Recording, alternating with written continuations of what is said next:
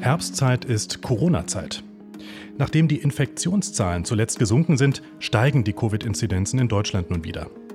Die forschenden Pharmaunternehmen entwickeln fieberhaft neue Impfstoffe, und zwar solche, die besser vor der Omikron-Variante schützen. Seit kurzem sind angepasste Impfstoffe in Deutschland erhältlich und viele fragen sich nun, soll ich mich nochmal impfen lassen oder bin ich mit einem Booster nicht eigentlich schon ausreichend geschützt, zumal das Omikron-Virus ja eher als harmlos gilt. Antworten auf diese Fragen hat unser Experte Rolf Hömke. Was wir alle wollen, wir wollen Impfstoffe, die, sage ich mal, schon zu einer Immunabwehr führen, die schon früher greift, sodass wir also im Prinzip von einem Infektionsversuch, sage ich mal, durch die Viren äh, gar nichts mitkriegen. Wir haben überhaupt keine Symptome, die, die kommen irgendwie in die Atemwege und sind also binnen Stunden alle flachgelegt, eliminiert. Die VFA Tonspur, ein Podcast des Verbands Forschender Pharmaunternehmen.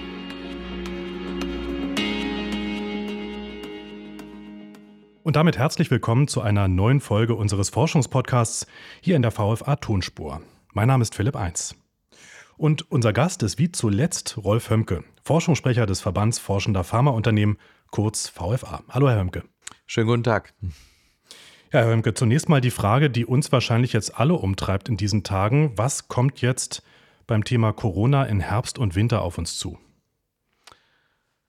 Das ist wirklich ein Fall für die Glaskugel was wir wissen, ist, dass wir eben nun seit vielen Monaten mit Omikron-Varianten leben müssen und das Omikron sich aufgespalten hat nochmal in viele, viele Untervarianten, von denen eben für Deutschland die wichtigste die Variante BA5 ist. Und es hat mittlerweile so viele Menschen befallen, dass man eigentlich erwarten muss, dass irgendwann in nicht allzu langer Zeit eine andere Variante übernimmt, die sich genau von dieser Omikron BA5 wesentlich unterscheidet, zumindest oberflächlich. Vielleicht bleiben wir erstmal bei BA5. Äh, was weiß man darüber? Ist das sehr, sehr ansteckend, wie viele andere Omikron-Varianten auch, dafür nicht ganz so gefährlich oder wie ist gerade da der Stand? Also Omikron BA5 lässt sich offensichtlich leider noch besser übertragen als ähm, viele andere Varianten. Man hat gesehen, dass es eine ganz enorme Zahl von Fällen gab, aber glücklicherweise nicht so viele schwere Verläufe. Aber auch jemand, der äh, eine Infektion mit Omikron BA5 hat, kann leider in einen schweren Verlauf geraten. Das heißt, die Infektion klingt eben nicht nach, sagen wir mal, einer guten Woche oder zwei Wochen einfach ab, sondern es kommt zu Problemen, Atemproblemen. Ähm, die Menschen müssen dann äh, in Kliniken behandelt werden, weil bei ihnen eine überschießende Immunreaktion begonnen hat, die gedämpft werden muss, damit die Leute wieder gesund werden können. Und haben Sie gerade schon angedeutet, naja, bei BA5, da wird es nicht bleiben, da kommt vielleicht noch was nach. Äh, wissen die Forscherinnen und Forscher schon, was da kommen könnte? Es gibt auf der Welt sehr viele Labors, die eben Proben sammeln, durchsequenzieren, damit man immer ein Bild darüber hat, welche neuen Varianten oder Untervarianten auftreten. Ähm, da kommen ständig welche dazu. Die meisten allerdings haben eben keine Eigenschaften, durch die sie jetzt überlegen wären gegenüber den vorhandenen. Überlegen heißt, dass sie noch leichter übertragen werden könnten und sich dann eben entsprechend ausbreiten. So, es gibt aber unter diesen ein paar, auf die zum Beispiel die Weltgesundheitsorganisation, aber natürlich auch die Unternehmen und viele andere Forschungseinrichtungen ein Auge geworfen haben, weil sie sich vorstellen könnten, dass die doch tatsächlich eine nächste Ausbreitungswelle hervorrufen könnten. Man weiß es nur noch nicht. Insofern sind alle in gespannter Erwartung, alle schauen genau hin und die Firmen sind jederzeit bereit, wenn sie merken, dass eine solche Variante oder Untervariante eben wirklich auf einmal mehr Fallzahlen erzeugt, dass sie dann schon wieder Impfstoffe anpassen auf diese neuen Varianten. Und gerade da sind ja die forschenden Pharmaunternehmen dabei. Es werden jetzt äh, die ersten oder wurden auch vor kurzem die ersten Impfstoffe ausgeliefert, die genau auf diese aktuellen Omikron-Varianten äh, hinzielen, die davor auch besser schützen. Nun ist natürlich die Frage, wer sollte sich damit überhaupt impfen lassen? Also die meisten in Deutschland sind ja bereits geimpft. Die Situation stellt sich nahezu für jeden anders dar.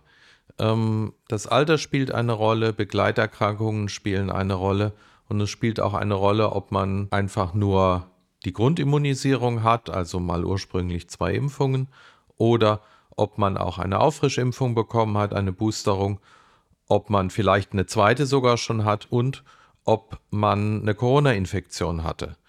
Die Ständige Impfkommission, die STIKO, hat Empfehlungen rausgegeben und für den oder die Einzelne ist es sicher das Beste, einfach mal den Arzt zu konsultieren, die Ärztin zu konsultieren ähm, und zu fragen, komme ich eigentlich dafür in Betracht? Macht es Sinn? Könnte ich tatsächlich noch einen Nutzen, eine Verbesserung meines Schutzes bekommen, wenn ich mich jetzt einmal zusätzlich Booster impfen lasse?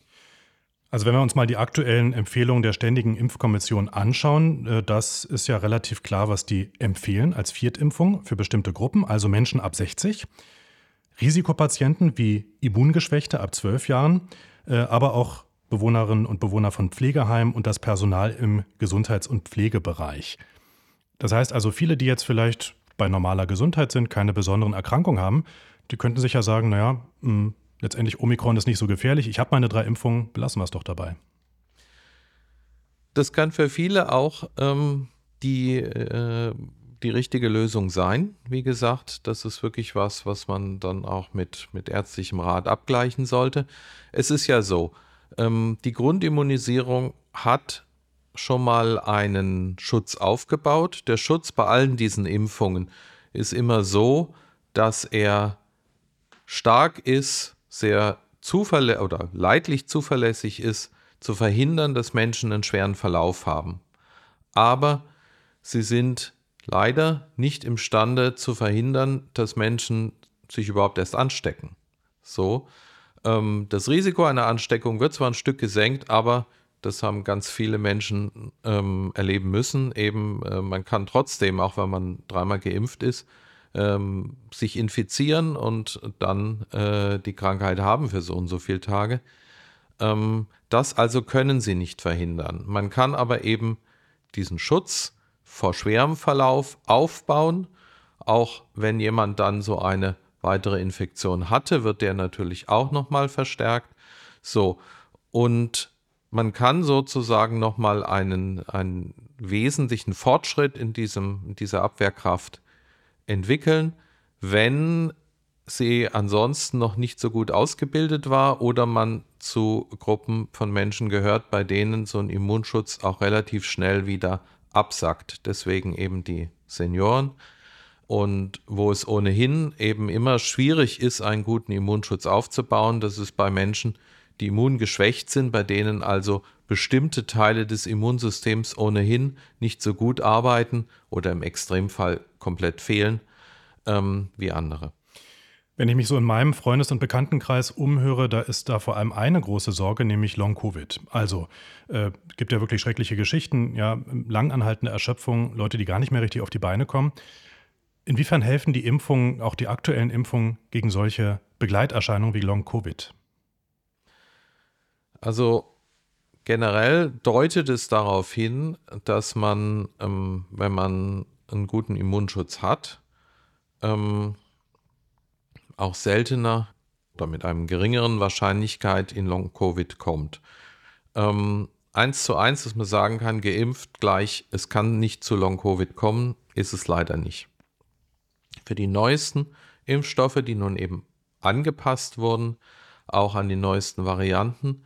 Dafür gab es Untersuchungen mit Tieren und äh, zum Teil auch äh, Studien mit Menschen, die schon abgeschlossen sind oder Studien, die jetzt gerade noch laufen.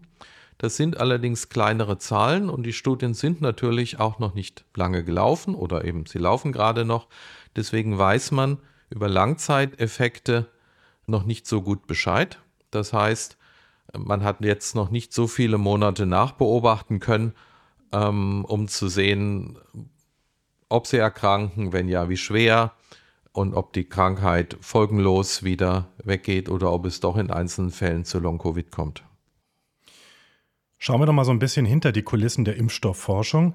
Ähm, ich hatte Sie ja letztes Mal nach so einer Art Superimpfstoff gefragt und wir hatten darüber diskutiert, nämlich einen Impfstoff, der auch vor Mutationen hilft. Das klingt ja eigentlich wie ein, wie ein Traum, auf den wir gewartet haben. Wann kommt der? Also es gibt natürlich verschiedene, sage ich mal, Stoßrichtungen für die Unternehmen, die jetzt neue Impfstoffe entwickeln, wie sie bessere Impfstoffe machen wollen. Das eine, das ist ganz klar, was wir alle wollen. Wir wollen Impfstoffe, die, sage ich mal, schon zu einer Immunabwehr führen, die schon früher greift, sodass wir also im Prinzip von einem Infektionsversuch, sage ich mal, durch die Viren äh, gar nichts mitkriegen. Wir haben überhaupt keine Symptome, die, die kommen irgendwie in die Atemwege und sind also binnen Stunden alle flachgelegt, eliminiert. Das wäre natürlich der Traum. An sowas wird gearbeitet. Sehr viele Forschungsgruppen und Unternehmen in der Welt arbeiten eben an Impfstoffen, die dann nasal gegeben werden sollen oder die man inhalieren kann, damit eben wirklich speziell das Immunsystem in den Atemwegen in Top-Verfassung gebracht wird. Ah, das ist also nicht nur bequemer, dass ich ähm, etwas inhalieren kann, anstatt eine Spritze zu bekommen, sondern es hat auch gesundheitliche Vorteile. Das hat, ähm, wenn es so gelingt, wie man sich das überlegt hat, den konkreten Vorteil, dass man eben nicht nur einen guten Immunschutz hat, sag ich mal, äh, in allen Geweben, die eben durch die Blutzirkulation gut erreicht werden, sondern ganz konkret und ganz besonders stark eben wirklich in den Schleimhäuten, die eben die Atemwege entlang ähm, sind und die ja als erstes von den Viren befallen werden. So, das ist diese Stoßrichtung. Die andere ist eben in der Tat, man möchte Impfstoffe haben, durch die die Immunabwehr so aufgebaut wird, dass sie nicht einfach durch eine leichte Veränderung des Virus ausgetrickst werden kann.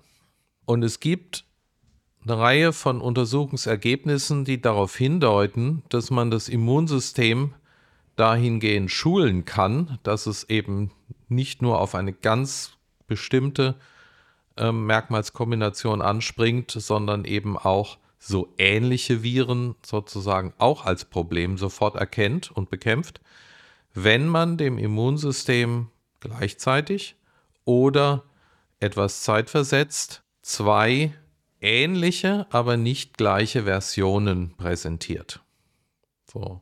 Deswegen sind diese Omikron angepassten Impfstoffe, von denen jetzt die ersten rausgekommen sind, wahrscheinlich ein paar weitere in den nächsten Wochen und Monaten noch kommen, ähm, die sind auch nicht einfach nur Omikron-Impfstoffe, sondern de facto sind es Impfstoffe, die gemischt sind. Man hat zur Hälfte den ursprünglichen Impfstoff drin, der also mal entwickelt wurde gegen den ursprünglichen Stamm, der in China eben aufgetreten ist. So, und die andere Hälfte, die ist dann eben konkret, enthält das Spike-Protein, eben des äh, Omikron, meinetwegen BA45, sodass genau das passiert. Das Immunsystem sieht zwei ähnliche, aber nicht gleiche Versionen von Spike-Protein.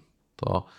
Und wenn das so funktioniert, wie man sich das erhofft und wie es auch den, äh, den Untersuchungen nach gut aussieht, dann wird das Immunsystem daraufhin so ausgerüstet, so aktiviert, dass es eben nicht nur die ursprüngliche Variante und Omikron BA45 meinetwegen, sondern auch Delta und Beta und vielleicht eine Variante, die es jetzt noch gar nicht gibt, auch sofort erkennen kann und bekämpfen kann, wenn sie dann kommt. Das heißt zusammengefasst, wenn man jetzt mal so über die Innovationen in der Forschung gerade spricht, sind das so die zwei möglichen Richtungen, ähm, die Sie gerade skizziert haben. Also einerseits Impfstoffe, die direkt am Ort des Geschehens eingreifen, nämlich in der Lunge an den Schleimhäuten, um eine bessere Effizienz äh, zu bekommen. Und das andere ist eben Impfstoffe, die aber auch ähm, ja sozusagen auf Mutanten schneller und besser reagieren und nicht mehr ganz so zielgerichtet sind, sondern ein bisschen mehr in die Breite gehen. Es gibt noch einen Spezialfall und das sind eben Menschen mit bestimmten Immunschwächen, die sich darin äußern, dass sie kaum Antikörper bilden können. Nun sind Antikörper ein wichtiger Teil, aber nicht der einzige Teil des Immunsystems, der Viren bekämpft. Es gibt noch einen anderen, das sind T-Zellen. Die T-Zellen können nicht verhindern, dass Viren in Zellen eindringen, aber T-Zellen können virenbefallene Zellen erkennen und beseitigen. So. Und damit können eben T-Zellen dann, wenn die Infektion schon im vollen Gange ist, dafür sorgen, dass diese Infektion eben begrenzt wird, bekämpft wird und dann eben auch wieder zum Verschwinden kommt, auch wenn keine Antikörper im Spiel sind. So. Deswegen gibt es einige Projekte in Deutschland, in den USA, an anderen Stellen, wo man Impfstoffe entwickelt, wo man sagt, wir tun da gar nichts rein, um Antikörper anzustiften, sondern wir tun das rein, was am besten, am wirksamsten T-Zellen ausrüstet, ausstattet mit den Informationen, die sie brauchen, um die virenbefallenen Zellen zu erkennen. So, ein Weg ist, dass man äh, T-Zellen wollen letztlich immer alles in kleinen Häppchen haben. Wenn man ihnen also gar nicht jetzt ein Spike-Protein anbietet, sondern ganz kleine Stückchen aus einem Spike-Protein, dann ist das was, womit T-Zellen am schnellsten wissen, worauf es ankommt. Und sowas tut man dann eben in diese Impfstoffe rein. Die sind in Erprobung mit, äh, mit entsprechenden äh, Personen, aber noch keiner davon ist jetzt also direkt vor der Zulassung. Aber es entwickelt sich. Macht also besonders Hoffnung äh, für Menschen, die ein sehr, sehr geschwächtes Immunsystem haben. Es gibt noch eine weitere Entwicklung, über die ich gestolpert bin, nämlich Impfungen in Tablettenform. Was erhofft man sich davon?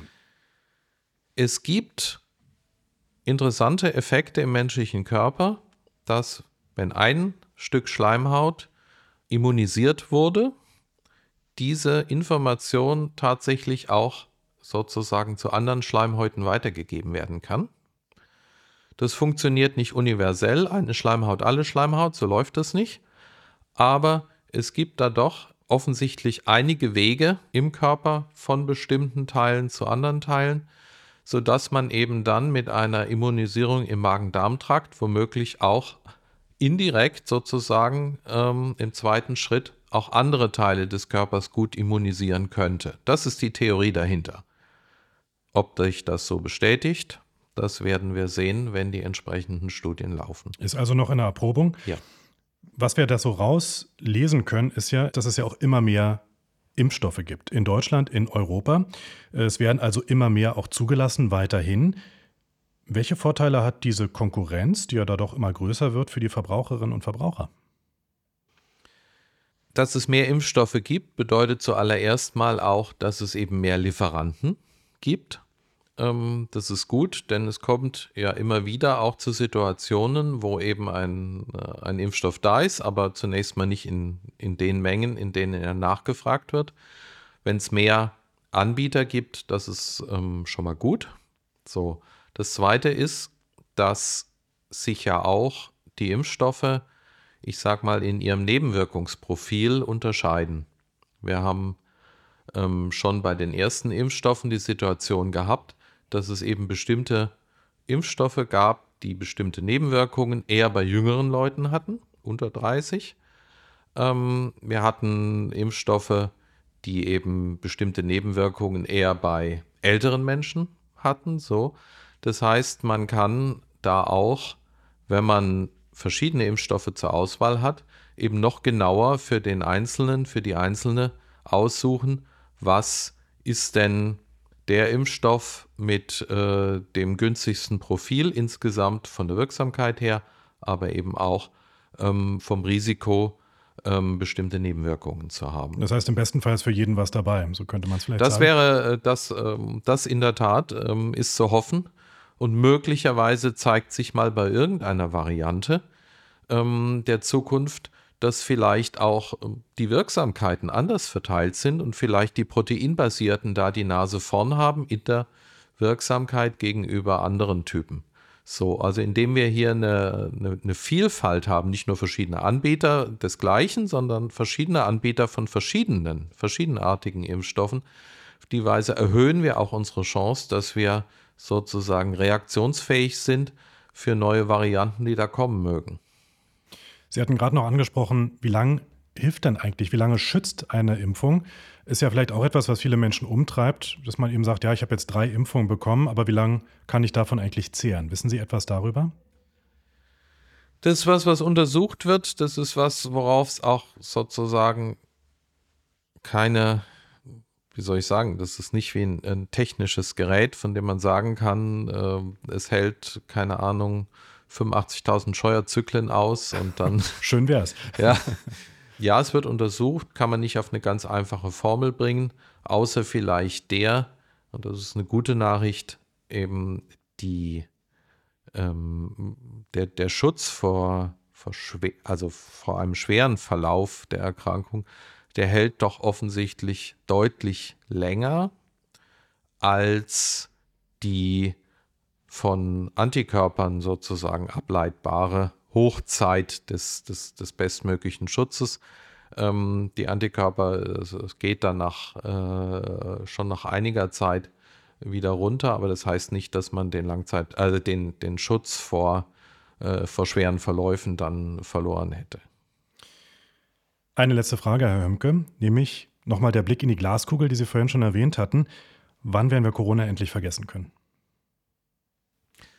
Die Glaskugel ist da ganz milchig und wir wissen es nicht. Was man gesehen hat, ist, dass SARS-CoV-2 eine ganz enorme Wandlungsfähigkeit hat. Und man ist das ja von ein paar anderen Viren auch schon gewöhnt, dass sie eine Wandlungsfähigkeit haben. Das schlechthinnigliche Beispiel ist Grippe.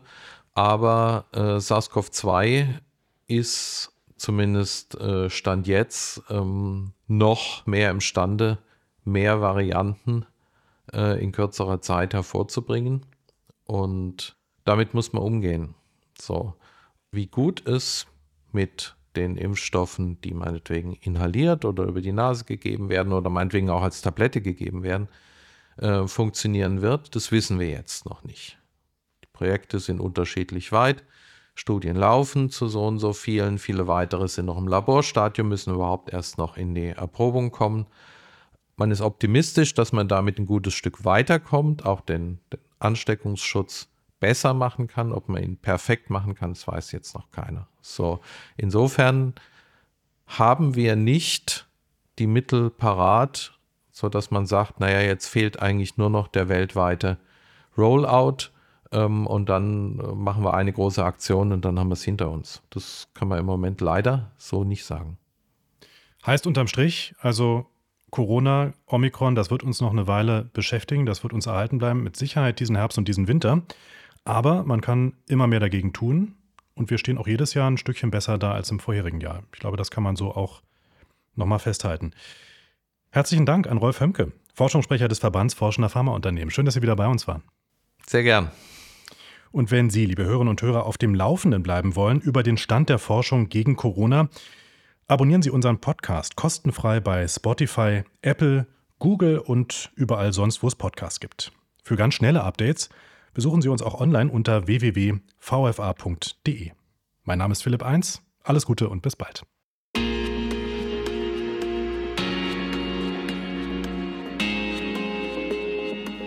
Die VFA Tonspur, ein Podcast des Verbands Forschender Pharmaunternehmen.